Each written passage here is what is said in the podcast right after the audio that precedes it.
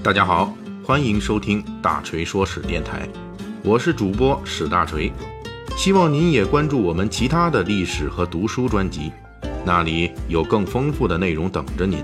您也可以关注我的微信公众号“大锤说史”，在那里您可以伴着文字听我的声音。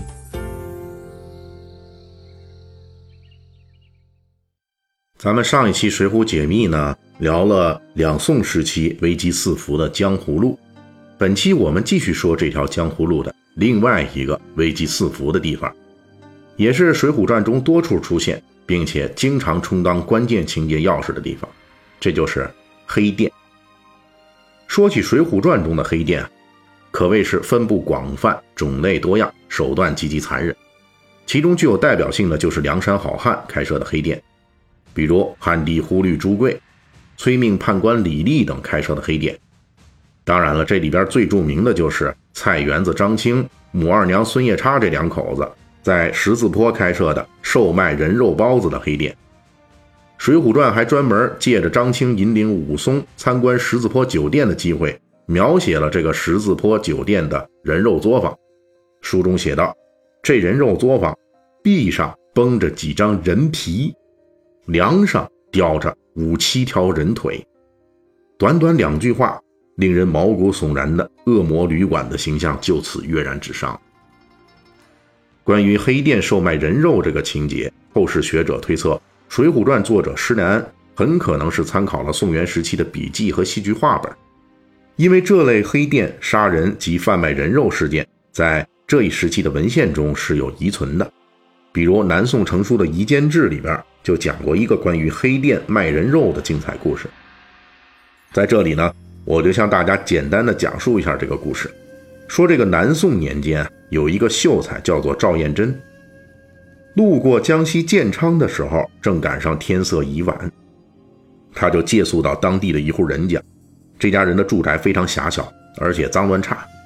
赵彦珍一问才知道，这户人家的主人呢是个宰杀牲口的屠夫。所以这地方才会乱成这个样子。赵彦珍也是没办法，天色太晚了，没法夜间赶路，只能借宿在这屠夫家里。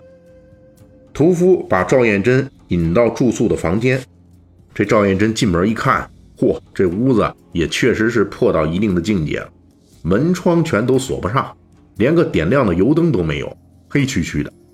这屋子里同住的还有一个姓于的秀才和一个挑担子的仆役。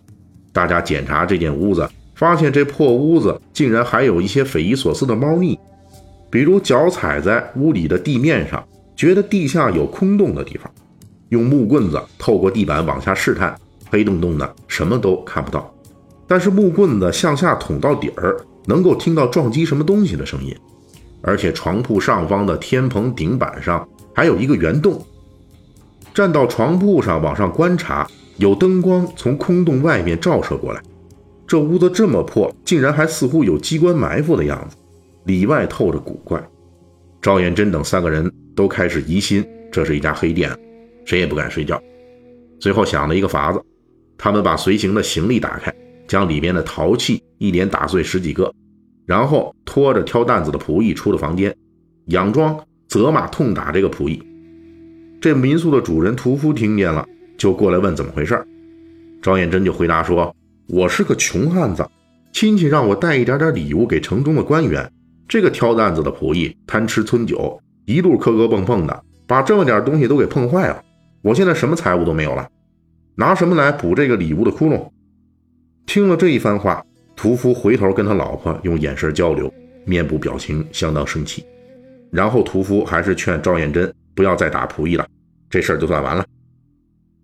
赵彦珍回到寝室之后，把床铺搬过来，堵住门口窗户，三个人都紧张戒备。天亮之后，与主人告辞，成功脱身。后来有人跟他说，这个屠夫经常借他家这个破屋子的民宿来暗害过往的行商旅客。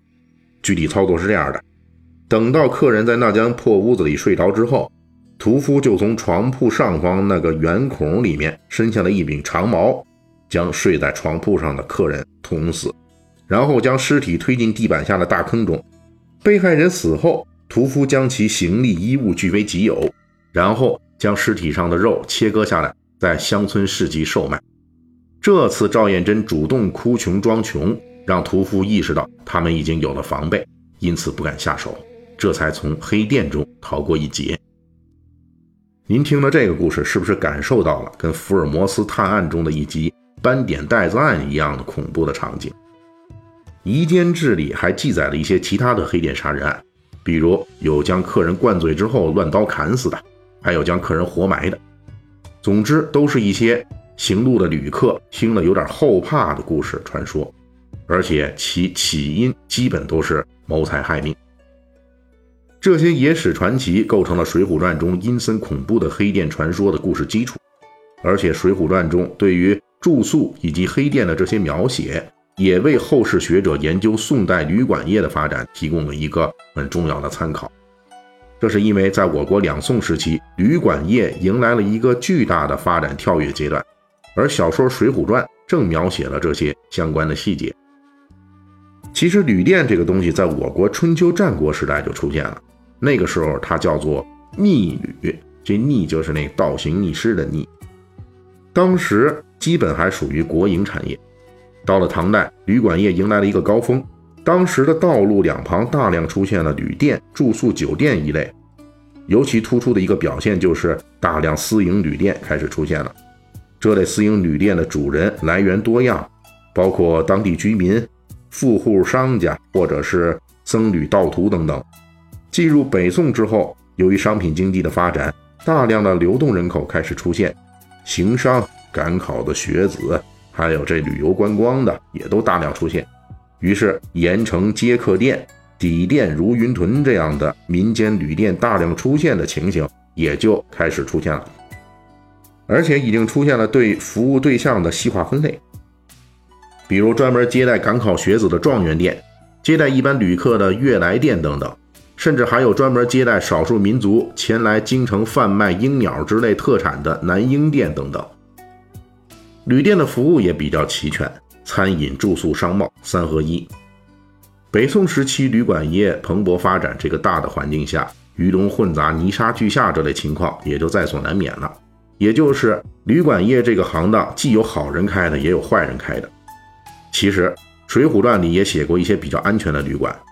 比如武松打虎之前的景阳冈酒店就是提供住宿服务的，还有戴宗李逵寻访罗真人路上住宿的酒店等等。即便是大锤刚刚讲过杀人故事的《夷坚志》里边，也记载过拾金不昧的旅店，这就是韩珠在信州开的旅馆。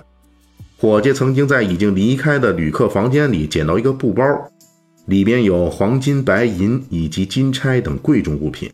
韩珠命服务员将布包封好。归还给了失主。虽然有好的旅馆故事，但是俗话说“好事不出门，坏事传千里”。对于行走在真实的北宋年间，以及小说《水浒传》中的那些经商旅客来说，江湖险恶啊！江湖中那些恐怖的旅店传说，远远要比清白店家来的撩拨人心、刺激眼球。也正是通过旅客们胆战心惊的口耳相传。这些黑店传说才成为《水浒传》中传世的恐怖经典。